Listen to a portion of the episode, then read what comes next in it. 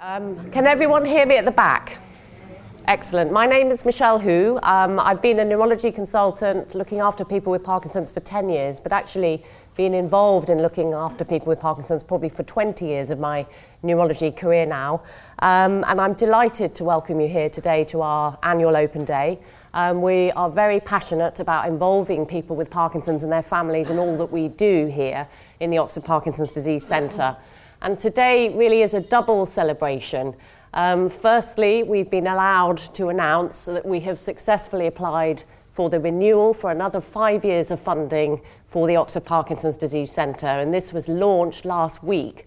Um, a little bit of news coverage as well, both nationally and, interna- uh, nationally and locally.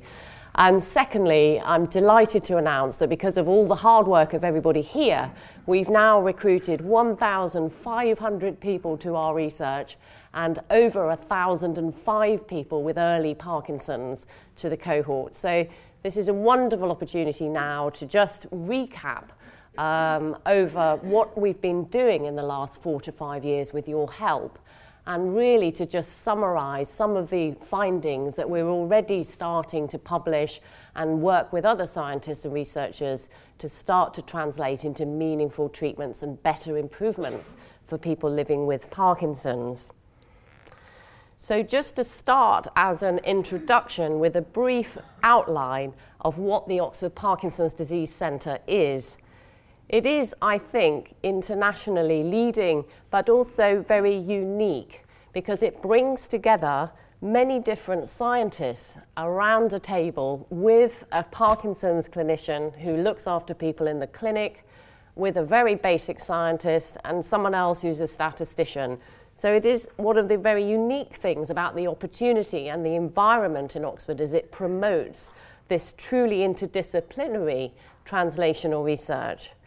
And our vision is to identify the earliest changes in the pathways leading to Parkinson's that will ultimately allow the development of better treatments, but also to facilitate earlier diagnosis.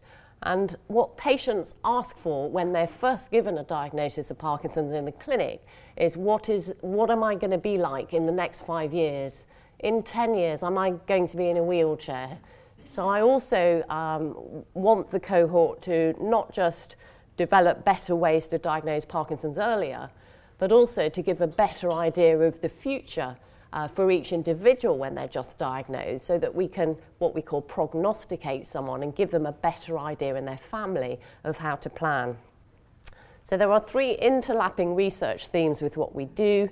First and foremost, starting with the patient uh, a collection of patients with Parkinson's is a cohort, and this is a longitudinal cohort to develop these biomarkers or tests to facilitate earlier diagnosis, earlier treatment, and a better idea of the future. And the second theme is developing better models of Parkinson's in a dish. And I'll tell you a little bit about how we're starting to do that through our skin biopsy program. And Richard Wade Martins, who leads the OPDC with me, will be finishing the talk this afternoon with some more concrete evidence and steps towards that process. And lastly, up to now, I think it's fair to say that many of the animal models that have been developed for Parkinson's are not relevant to humans. They are toxin based, which none of you here will have probably been exposed to at the sort of doses that animals are exposed to, and they do not have what we call an age dependent process where the older you are, the more likely you are to get Parkinson's. So, age is still the biggest risk for getting Parkinson's in the UK and Western world. And so animal models here in Oxford are being developed that are more relevant, that mirror this age related process, so that we can get a better handle on the underlying brain pathology that's leading to Parkinson's. So I've talked about this being multidisciplinary. And this just gives you an idea. We have over 12 co investigators now in OPDC. We have individual theme leaders we have Richard, who leads as overall PI, and I have now become co PI. And this is a recent photo of us all in our presentation or pitch to a, a, rigorous external scientific review panel of about 10 different professors from around Europe and America. And you're seeing here various people, so just so you can put names to face, this is Richard Wade Martins, the PI, that's myself. And then we have Professor Chris Ponting and Caleb Webber. And what they do in the MRC genomics unit is to take all the DNA we collect from your blood test and look at genetic risk factors and uh, in, you know, genetic influences that might predict for your future progression when you get Parkinson's and might predict your individual risk of getting it in the first place. Claire Mackay is a psychologist based in FMRIB, and she leads our imaging program for Parkinson's, which to date has been mainly MRI, but we're now translating into other newer techniques. And then we have um, Professor Paul Bolam and Professor Pete Magill, who lead the animal theme uh, for developing better models of Parkinson's. And we have Laura Parkkinen, who, with Olaf Ansorge and Claudio, who's going to tell you a little bit more this afternoon, lead the brain pathology, which is the tissue exploration of what's going on in Parkinson's brain. But of course, we know that Parkinson's doesn't just affect the brain, it affects other areas of the nervous system in the body including the gut. So you're going to be hearing a little about that from Claudio. And this uh, dapper, dashing young man uh, is Professor Yoav Ben Shlomo. And Yoav and I have actually worked together since 1997. And Yoav is one of the leading UK researchers in epidemiology, which looks at population based study of disease. And Yoav and I set up a tiny pilot study in Milton Keynes back in 2007, funded, I think, by an £11,000 innovation grant from Parkinson's UK at the time. And it was successful, and it looked at everybody in the community living with Parkinson's and how many of them came to see a specialist. And the result of that study led to us then translating to the Thames Valley from what you have today as the OPDC. So this really just summarizes the three interlapping themes of what we do in OPDC, starting with the patient cohort, moving on from a simple skin biopsy that we can take as an outpatient procedure, very low risk. Some of you will probably have had it done here. And what we're then able to do is grow the skin cells into brain neurons over a 24 week period but not just that, the ones shown in green are the dopaminergic brain neurons that die early in Parkinson's. When you lose 70% of those, you're not producing enough dopamine to have normal movement.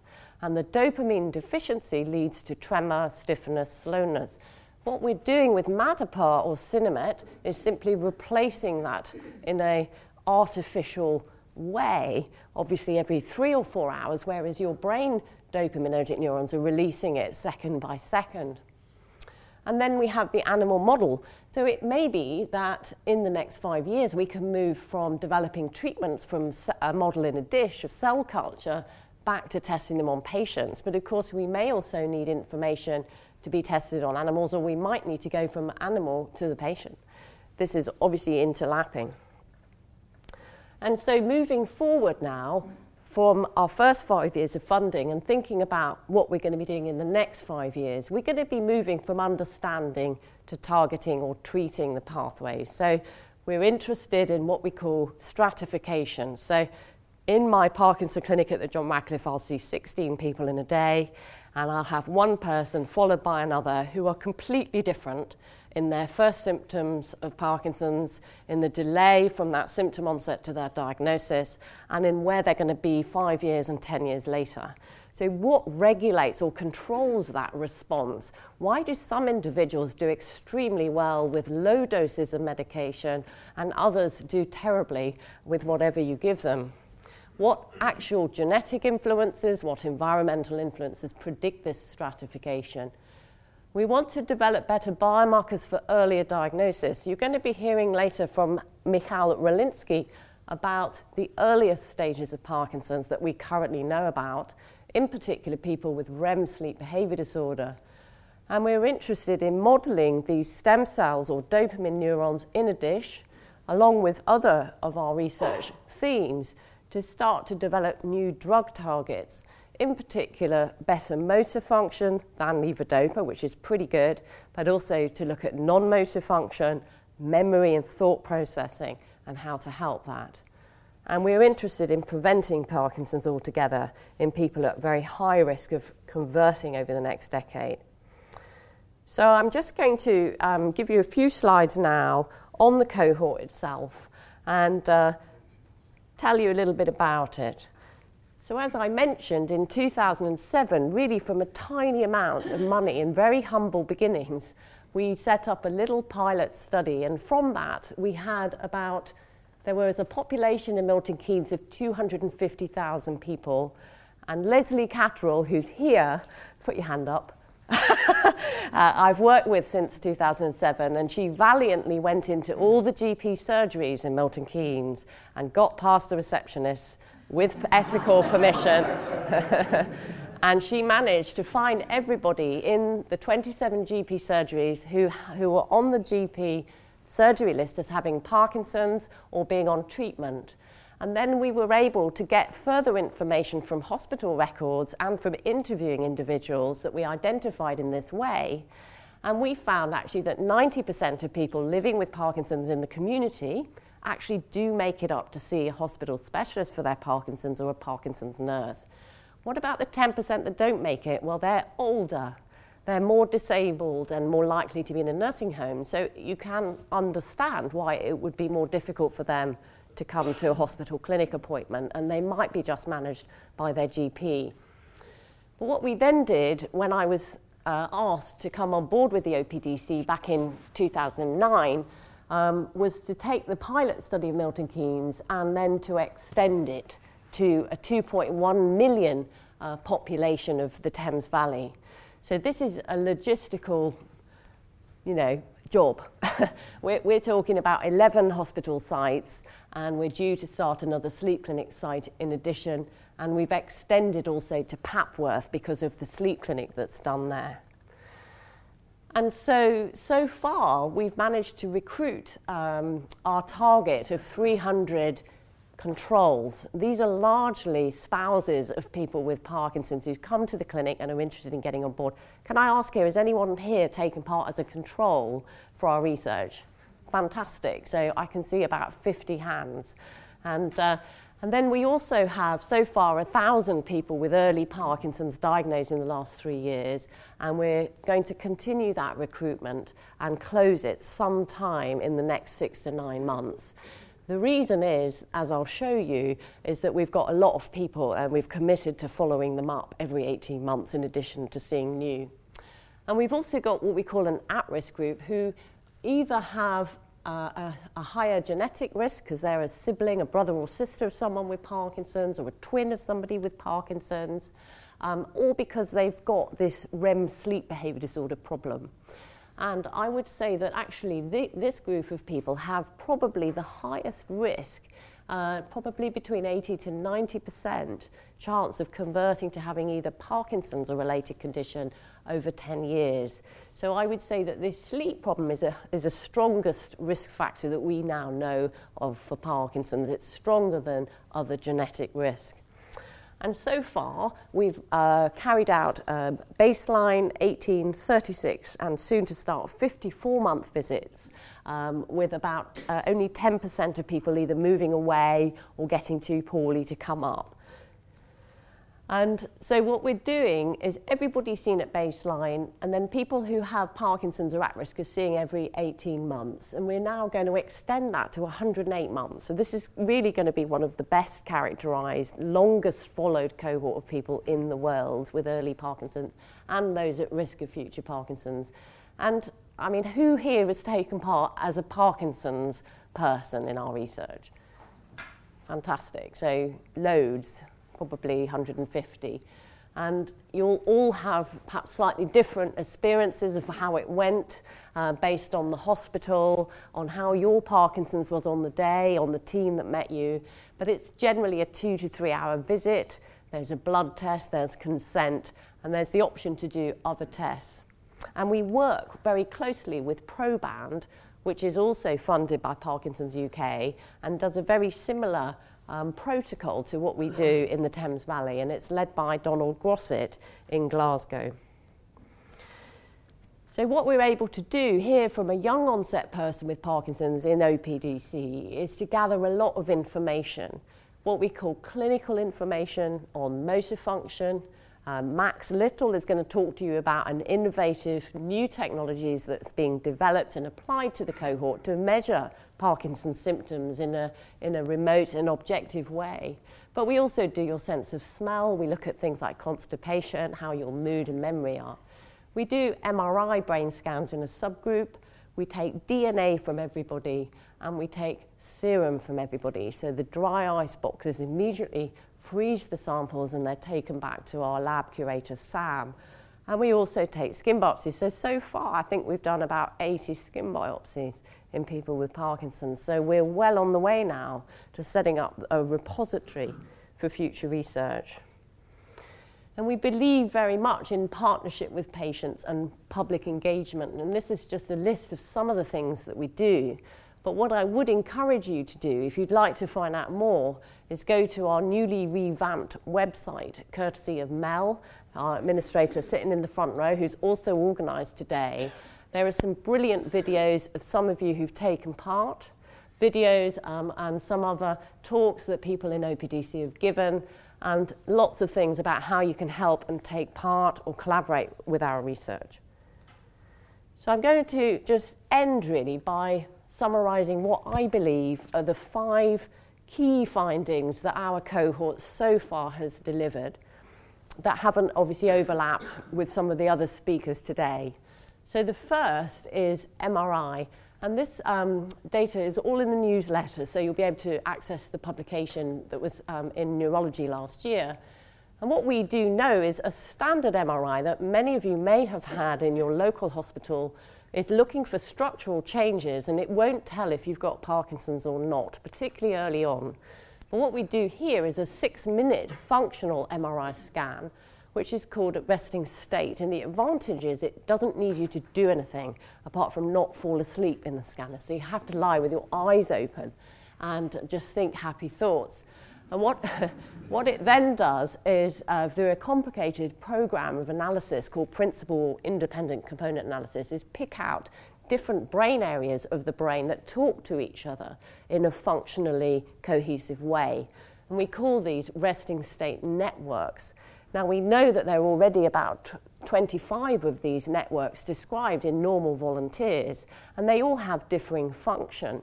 And what, uh, what we found is when we analysed the data in a cohort of 20 people with early Parkinson's and 20 control subjects without Parkinson's, is that not surprisingly, the basal ganglia network is not functioning well, it's not connecting well, and that that distinguishes early on whether you have Parkinson's or not. And interestingly, if you give somebody with Parkinson's levodopa medication, this abnormal, disturbed connectivity improves almost to normal. So we're only seeing these changes if we've scanned you after overnight withdrawal. So you've not had any medication for your Parkinson's that morning. And uh, we then, because it was too good a result to be true, uh, with 90%, went on to, and actually because the reviewers said it was too good to be true when we tried to get it published, we then ha- went on and scanned a totally independent replication cohort of about another 15 people with early Parkinson's, and we found exactly the same thing. And included in that were people who'd never had medication as well, five of them, I think, shown here in purple. So, what we're now doing at Milton Keynes Hospital is trying to translate this into NHS care. And we're now going, with the, with, the, with the very sort of willing help of the Milton Keynes Radiology Department, going to be adding on this MRI six minute sequence because it's so quick and easy to people already having an MRI structural scan because they may have Parkinson's for a different reason. And we're going to be, I'm going to be taking the images back to Oxford every week when I finish my research clinic for them to be analysed. So this is potentially very exciting. MRI is very low cost and it's low risk. It doesn't involve radiation or intravenous access. So potentially this might be a very exciting tool. And the second, it was work really done on the baseline cohort um, by Konrad Krolikowski. And what he did here was to take the first 650, 700 people with early Parkinson's in our cohort. And what he found was that actually, again, the older you are when you get your Parkinson's, the more likely you are, unfortunately, to do badly, to progress more quickly. Uh, and also, interestingly, he found gender differences where, as a general rule, men are more likely to have upper body Parkinson's with arm involvement in a symmetrical way, but women are more likely to have early involvement of balance and leg function. Um, this may not be your personal experience, but this is trends that we're observing that may be relevant even on an individual level basis. So we now want to obviously see what happens over time and follow up uh, to, to the same people. The third is that sleep matters to how you present with your Parkinson's. And this REM sleep behavior disorder I keep talking about, where people shout, have nightmares, and enact their dream, they might punch or kick their bed partner or fall out of bed. We found 50% of people with early Parkinson's have REM sleep behavior disorder when you do it, when you assess for it in a simple questionnaire. And that affects how your Parkinson's is you're more likely, if you have early REM sleep behavior disorder, to be more sleepy in the day and to have more problems with your mood or memory. So, this is very important to know because it may mean that you might be treated in a different way, and particularly medications that make you more drowsy could be avoided for people with REM sleep behavior disorder early on. The fourth was work um, again on the early cohort, roughly from about the first 400 people that is really trying to look for early memory problems, which for many patients and their families is a big issue with day to day living and function. And we're interested in pragmatic tests that are most sensitive to early change. And what we did here was compare the mini mental state examination with a different test called the Montreal Cognitive Assessment. We do both of these in part of in the cohort. You'll remember things like counting backwards from 100, taking away threes, um, you know, how are an apple and an orange similar, that kind of thing.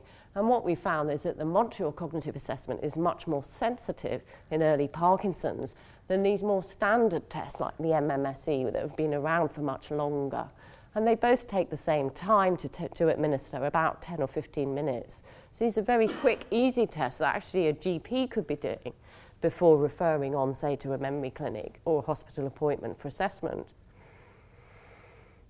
And lastly, I, what, what was very interesting to me was looking at patient clusters. And this is to do with how you present early on.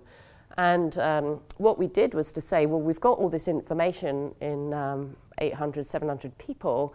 If we take all the information that we've collected in an unbiased way and give it to Yoav in Bristol, can he apply complicated statistical modelling in an unbiased way to pick out different groups or clusters of people? And this really just shows you some of the information. People are generally, when they take part, about six, 65 years of age. They've had Parkinson's um, about 1.3 years from diagnosis, although there's a range, and they have relatively mild um, motor disease scores, and about 12% are not on treatment when they first come to our research visit. And so, what, what you have to do for this um, uh, clustering technique is to try and pick out what are the main factors that are responsible for driving the differences from one individual to another. And we found three main factors. The first is what we call psychological well being. And these are measures of depression or anxiety, fatigue, pain, and apathy, really important for some people with early Parkinson's. The second factor are what we call non tremor motor symptoms, and these are things like your speech, your rigidity due to your Parkinson's, your slowness of movement or bradykinesia, and postural, so how well you respond to being pulled backwards or walk around. And these more objective measures of gait. And the third are memory, cognitive, so easy bedside tests I've talked about. And what we then did was to take these three factors and say, right, each individual sitting here who has Parkinson's will have a sum score on each of these factors. But does that mean then that we can put each individual into one of these groups using this factor analysis? And we did. We found five clusters, which have gone. the, the video, the picture's gone. Never mind. All right, so just to summarize the clusters, um, we have this lovely PDF file, but never mind. I think we can, it'll be online on our website because it's just been accepted for publication shortly. So we found five main groups. The first, ha- uh, making up 25% of everybody in the cohort, have milder Parkinson's. So they have, they're younger, uh, and they tend to have less motor and non-motor disease. The second group, 23%, they have much worse performance on memory testing and also balance and posture. The third group are what we call tremor dominant. And we've known about this group of people with Parkinson's for years because often having a tremor means it's a more visible symptom of your Parkinson's. But time and again, I, I follow people up with tremor dominant Parkinson's who actually do extremely well, even 10 or 15 years from their diagnosis. So we did find this tremor dominant group who actually, apart from their tremor, were very well. So they didn't have any of the memory or the mood or the balance or the stiffness issues. Then we had a fourth group, 20%, who did very poorly on sleep measures and REM sleep behavior disorder, and also had worse function on mood, depression, anxiety, so more prone to that. And then the last group, 12%, did really badly across all of the measures. And they also had really poor, you know, measures of depression and anxiety, probably because their Parkinson's is so severe. So I guess really what this has been very helpful for me to think about is that if you're doing an interventional drug study on a thousand people with Parkinson's and you're not trying to subgroup them into these different clusters, you may, even if the drug only worked on one group, you would have a negative overall result. And you would miss that because you're not appreciating the individual differences. So what we now need to do is see whether we can replicate these findings in the tracking cohort and see, remember, this is just based on a baseline time point. So, what happens 18, 36 months? Do people move from one cluster to another?